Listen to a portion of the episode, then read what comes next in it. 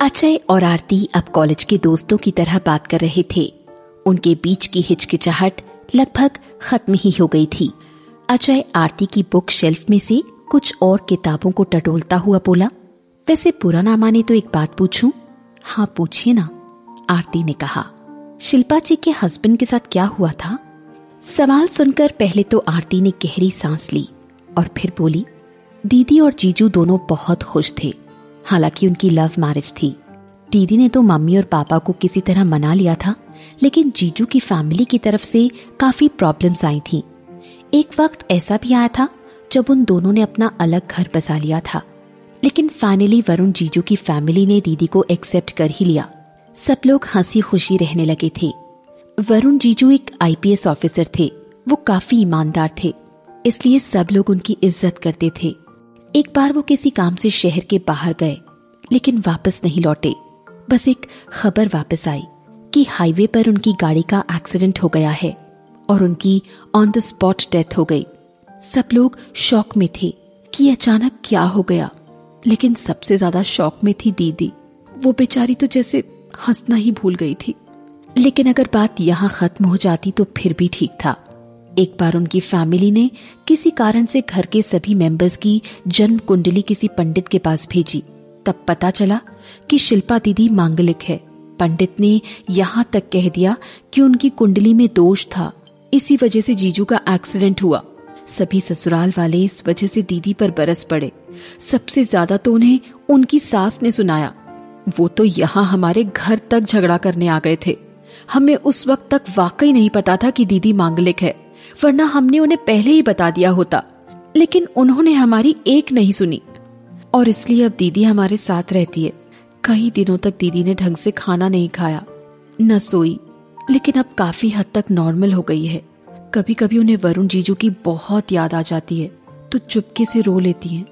लेकिन उसके अलावा भी सब कुछ नॉर्मल है उनकी लाइफ में। अजय बोला, कमाल है। आज के जमाने में भी लोग इन सब चीज़ों में इतना मानते हैं। मुझे लगता है कि ऐसी सिचुएशन में लोगों को बस मौका चाहिए होता है कि वो दूसरों को ब्लेम कर सके। अजय बात बदलने के लिए बोला, अपने कॉलेज के बारे में कुछ बताओ, आरती। ऐसा तो हो ही नहीं सकता कि इतनी खूबसूरत लड़की का एक भी बॉयफ्रेंड ना रहा हो। आरती पहले तो अपनी तारीफ़ पर थोड़ा सा शर्मा गई और फिर बोली, ऐसा नहीं है। एक लड़का मुझे पसंद था, उसने मेरा नंबर ले लिया। हम लोग डेली फ़ोन पर बात करते थे, लेकिन फिर मुझे पता चला कि वो कई और लड़कियों से भी बात करता है। उसके कुछ वक्त बाद मैं पढ़ाई में बिज़ी हो गई। बाद में वरुण जीजू की डेथ एक साथ इतना कुछ हो रहा था कि फिर मौका ही नहीं मिला। खैर, मेरी छोड़ो, तुम तो अमेरिका में रहते हो ना? वहाँ तो लड़कियों की कमी है नहीं। फिर इंडिया में आकर लड़की की तलाश क्यों कर रहे हो?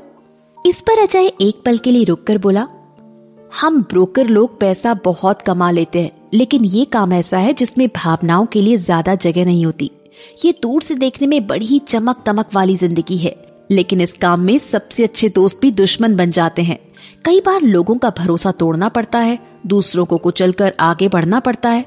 एक समय ऐसा था जब मैंने ये सब किया था, क्योंकि मुझे बस किसी भी तरह पैसा कमाने से मतलब था। फिर मेरी लाइफ में एक लड़की आई, जिसने मुझसे बिना किसी शर्त के प्यार किया। उसके साथ रिलेशनशिप में रहकर मुझे प्यार की कीमत समझ में आई, भावनाओं की कीमत समझ में आई। मुझे समझ में आया कि पैसा आपको रोटी, कपड़ा और मकान तो दे सकता है, लेकिन खुशी नहीं दे सकता।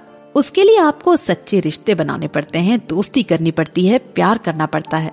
मैं भी उसी लड़की से प्यार करता था, लेकिन मैं उसे बहुत ही कम वक्त दे पाता था।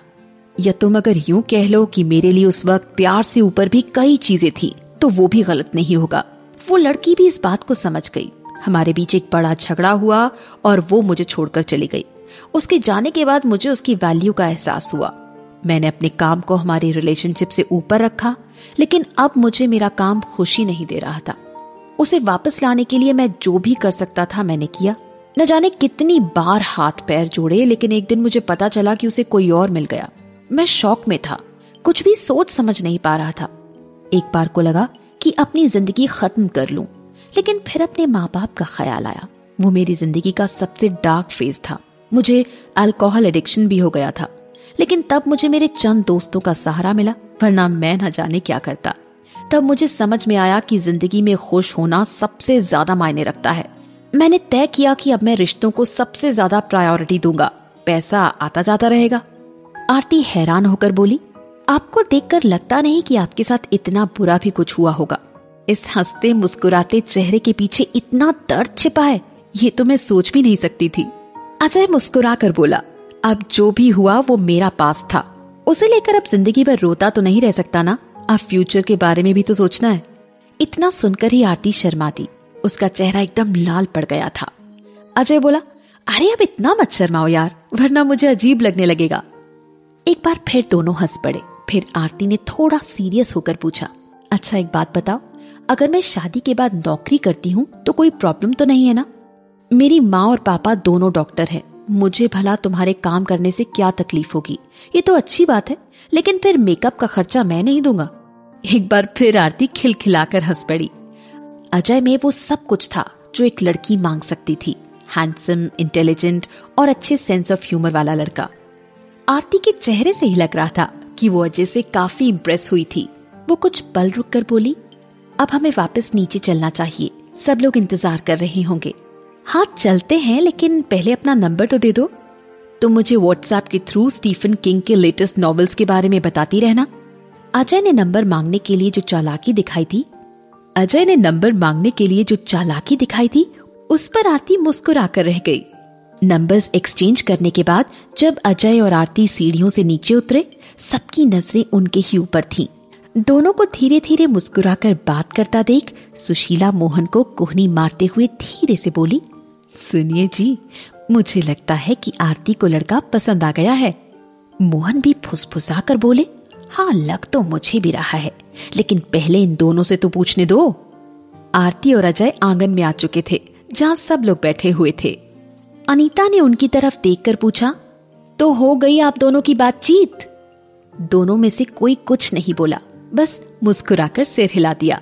ज्योति और शिल्पा किचन के पास खड़ी थी। ज्योति शिल्पा के कान में बोली, ये आरती दीदी तो कुछ ज़्यादा ही शर्मा रही हैं। कल तक तो कह रही थी करियर पहले, शादी बाद में। आप इतने हैंडसम लड़के को सामने देखकर सब भूल गई क्या?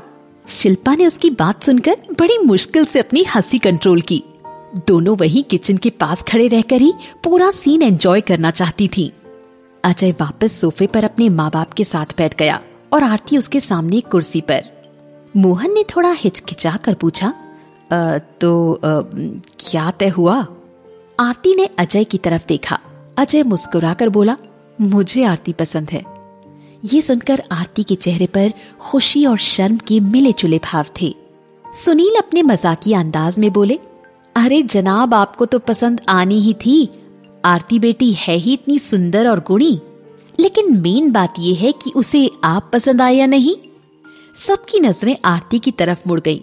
आरती नज़रें झुकाकर धीरे से शर्मा कर बोली, मुझे भी अजय पसंद है। ये सुनकर सुनील और अनीता जहाँ खुशी से फूले नहीं समा रहे थे, वहीं मोहन, सुशीला, ज्योति और शिल्पा एकदम हैरान रह गए थे। उन्हें आरती की तरफ़ से हाँ बोलने की उम्मीद थोड़ी कम ही थी। सुशीला उठी और आरती को गले लगा लिया। सबसे ज़्यादा खुशी शिल्पा के चेहरे पर थी। वो आरती के पास आकर कान में बोली कॉन्ग्रेचुलेशन प्यारी बहना। आरती ये सुनकर मुस्कुरा दी जो अजय और आरती कुछ देर पहले हंस खेलकर बातें कर रहे थे, वो अब शर्म की वजह से एक दूसरे से नज़रें भी नहीं मिला पा रहे थे। कुछ देर तक दोनों तरफ़ से बधाई लेने देने का सिलसिला चलता रहा। मोहन सुनील के गले मिले। सुशीला, अनीता के गले मिली। फिर उनके जाने का वक्त हो गया। पूरा परिवार, सुनील, अनीता और अजय को छोड़ने गेट तक आ गया। अनीता आरती के सर पर हाथ फेर कर बोली, मैं उस दिन का इंतज़ार नहीं कर सकती जब तुम मेरे घर पर बहू बनकर आओगी। पीछे से ज्योति बोल पड़ी, दीदी के लिए भी इंतज़ार मुश्किल होने वाला है। आरती ने उसे घूरा लेकिन बाकी सब हंस पड़े। सुनील थोड़ा सीरियस होकर बोले, मुझे तो यकीन ही नहीं था कि मेरे नालायक बेटे को इतनी अच्छी लड़की मिल जाएगी। अच्छा तो अब चलते हैं, मोहन जी। अरे, एक बार गले तो मिल लीजिए समझी जी। मोहन सुनील से गले मिलते हुए बोले, अरे, पहले हम दोनों दोस्त हैं, बाद में समझी सुनील मुस्कुरा कर बोले। आरती ने सुनील और अनीता के पैर छुए। वहीं अजय ने मोहन के पैर छूने की जैसे ही कोशिश की तो मोहन उसे रोकते हुए बोले, अरे ना ना, हमारे यहाँ दामाद पैर नहीं छूते। ये सुनकर अजय आरती की तरफ़ देखकर मुस्कुरा दिया। आरती भी मुस्कुरा दी तभी अचानक उसे कुछ याद आ गया। वो बोली, आप लोग दो मिनट रुकिए, मैं बस अभी आई। ये सुनकर सभी लोग असमंजस में पड़ गए। आरती अपने कमरे में गई और फिर वापस बाहर आ गई। उसके हाथ में किताब थी। उसने अजय को किताब दे दी। अजय उस किताब को देखकर बड़ा खुश हुआ। वो आरती की तरफ़ देखकर बोला, आपको याद था? मैं तो इसे भूल ही गया था। कुछ ही दिनों में पढ़कर वापस दे जाऊँगा। हाँ हाँ अब तो साहबजादे को बस बहाना चाहिए यहाँ आने का। पीछे खड़े सुनील बोले तो सब हंस पड़े। उसके बाद अपोलो गाड़ी में बैठ गए। मोहन, आरती, सुशीला, शिल्पा और ज्योति हाथ हिलाकर बाय करने लगे। गाड़ी जब थोड़ा दूर चली गई तो अजय ने बस एक बार और खिड़की से बाहर झांका और आरती को देखकर मुस्कुराकर हाथ हिला दिया। फिर गाड़ी अगले मोड़ पर ओझल हो गई। आरती अब भी उसी तरफ़ देख रही थी। ये देखकर शिल्पा ने उसकी आँखों के सामने चुटकी बजाई तो वो जैसे सोते से जागी। शिल्पा बोली, कहाँ खो गई आप, मैडम? अब तो वो चले भी गए। आइए, अब हम लोग भी घर के अंदर चले। आरती घर के अंदर जाते वक्त भी अजय के बारे में ही सोच रही थी। उस दिन घर का माहौल बड़ा ही खुशनुमा था। सब लोग आगे की तैयारियों के बारे में चर्चा कर रहे थे।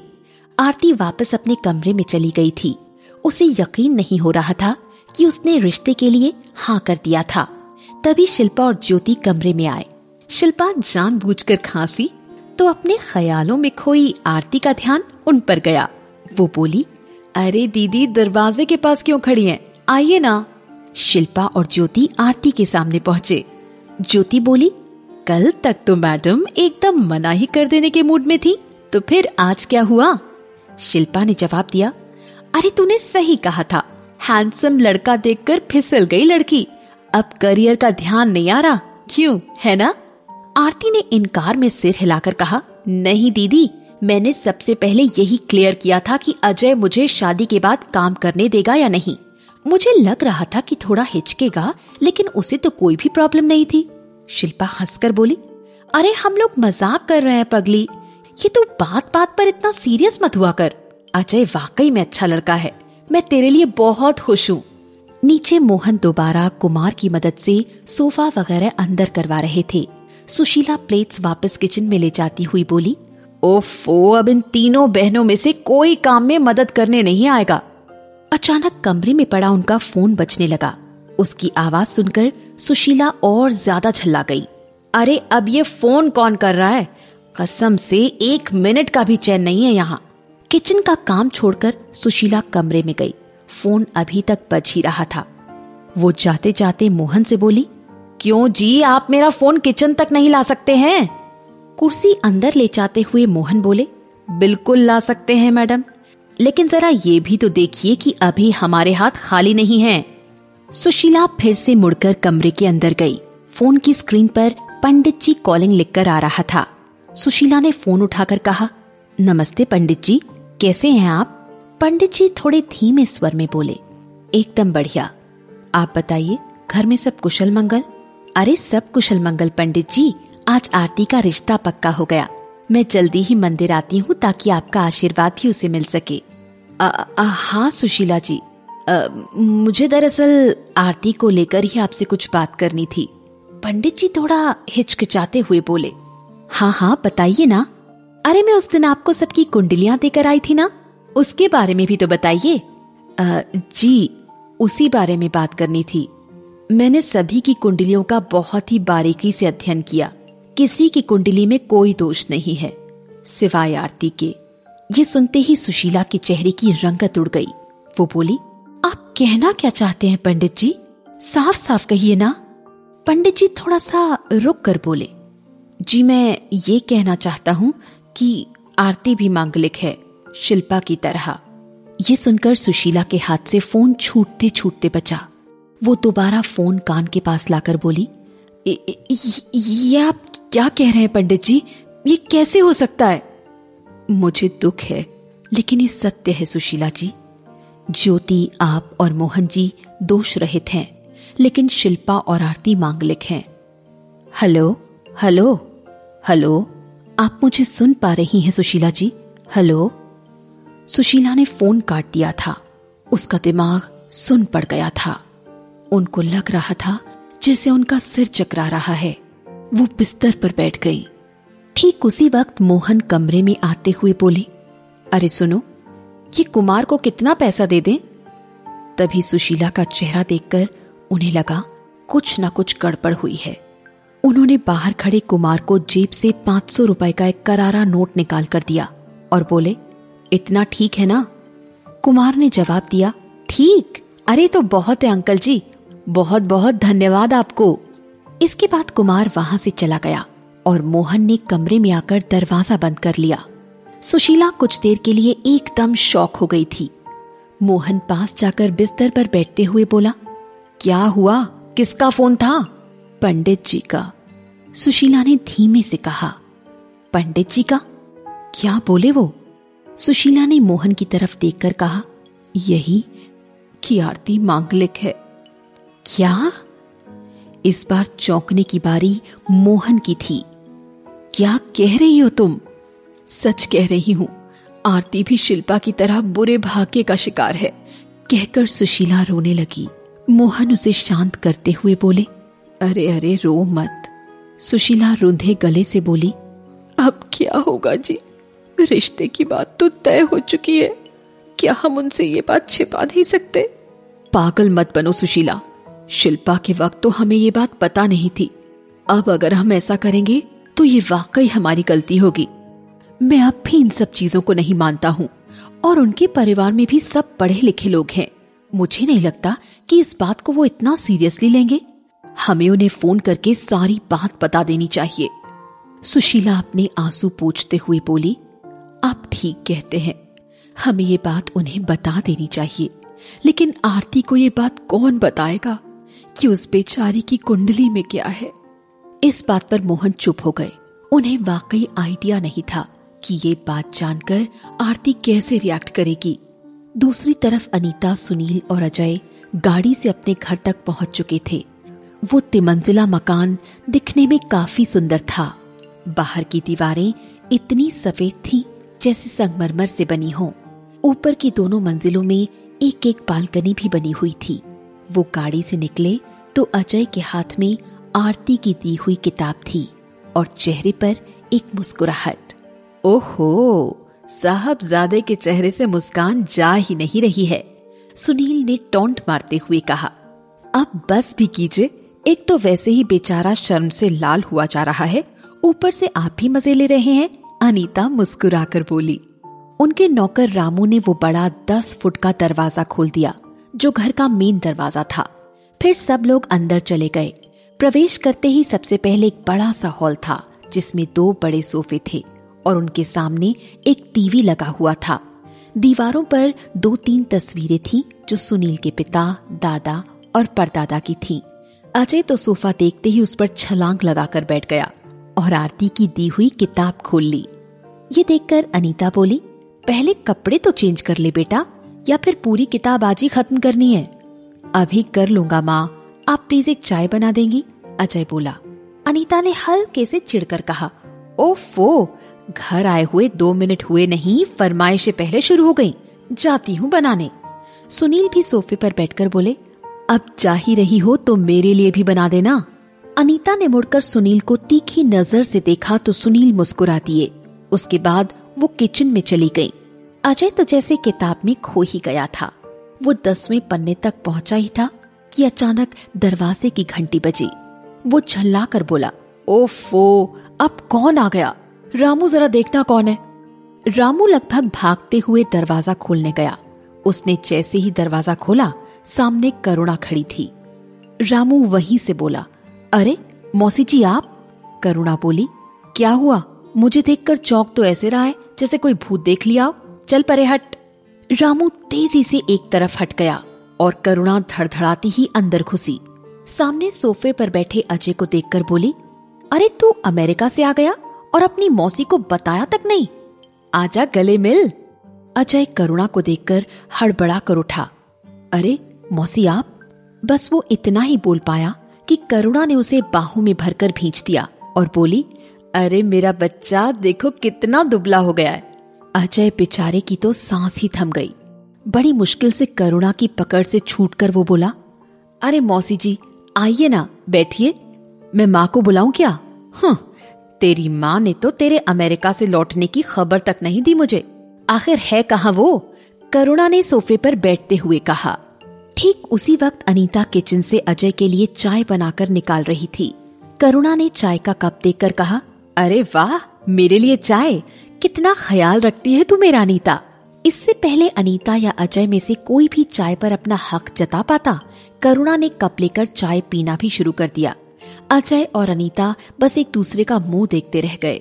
तब तक सुनील कपड़े चेंज करके कमरे से बाहर आ चुके थे। करुणा को देखकर एकदम से उनके मुँह से निकला। अरे बाप रे आप कहाँ से टपकी? आ, मेरे कहने का मतलब कैसे आना हुआ आपका? आपके ताने में अच्छे से समझती हूँ जीजा जी करुणा ने मुँह बनाकर कहा। अपने बचपन की दोस्त से मैंने ही आपका रिश्ता करवाया था वरना आप तो ज़िंदगी भर कुंवारे रहते। ये सुनकर अनीता मुँह छिपाकर हंसने लगी, जबकि सुनील छेप गए। फिर करुणा अनीता की तरफ़ मुड़कर बोली, लेकिन ये मेरी बचपन की दोस्त मुझे बताना ही भूल गई कि अजय इंडिया आया हुआ है। बहुत अच्छी दोस्ती निभाई तुमने अनीता। अरे, मैं तो बताने वाली थी करुणा। अनीता ने नाराज़ करुणा को मनाने के लिए कहा, तुम्हें तो पता ही है कि अजय की शादी के लिए हम कितना परेशान थे। इसको इतनी लड़कियाँ दिखाई, लेकिन कोई पसंद ही नहीं आई। आज हम फिर एक लड़की देखने के लिए गए थे। क्या? करुणा ने लगभग चिल्लाते हुए कहा, तुमने तो हद ही कर दी, अनीता। अजय लड़की देखने के लिए गया और तुमने मुझे बताया तक नहीं। मुझे पता होता तो लाइन लगा देती इसके लिए लड़कियों की। अनीता मुस्कुरा कर बोली, अब उसकी ज़रूरत नहीं पड़ेगी। इसे लड़की पसंद आ गई है। करुणा खुशी से उछलते हुए बोली, भाई वाह! यानी मेरे भांजे की शादी होने वाली है। बहुत बढ़िया। वैसे लड़की की फैमिली में कौन कौन है? सुनील ने जवाब दिया, टिपिकल मिडिल क्लास फैमिली है। माँ, पिता और तीन बहनें। सबसे बड़ी वाली बहन के साथ तो किस्मत ने बहुत बुरा किया। बेचारी का सुहाग उजाड़ दिया। ये सुनकर करुणा की भौहें हल्का सा ऊपर की ओर तन गई। उसने अनीता से पूछा, नाम क्या बताया था तुमने उस लड़की का, जिससे अजय का रिश्ता हुआ है? आरती जैसे ही अनीता ने ये शब्द बोला, करुणा के ऊपर तो जैसे बिजली ही गिर गई। अनीता ने आगे बोला, और उसकी बड़ी बहन का नाम है? इसके बाद अनीता की जगह करुणा ने सेंटेंस पूरा किया, शिल्पा। करुणा के मुँह से शिल्पा का नाम सुनकर सभी लोग चौंक गए थे। अनीता ने उससे पूछा, अरे हाँ यही तो नाम है उसका, लेकिन तुम्हें कैसे पता? उस परिवार से जान पहचान है तुम्हारी?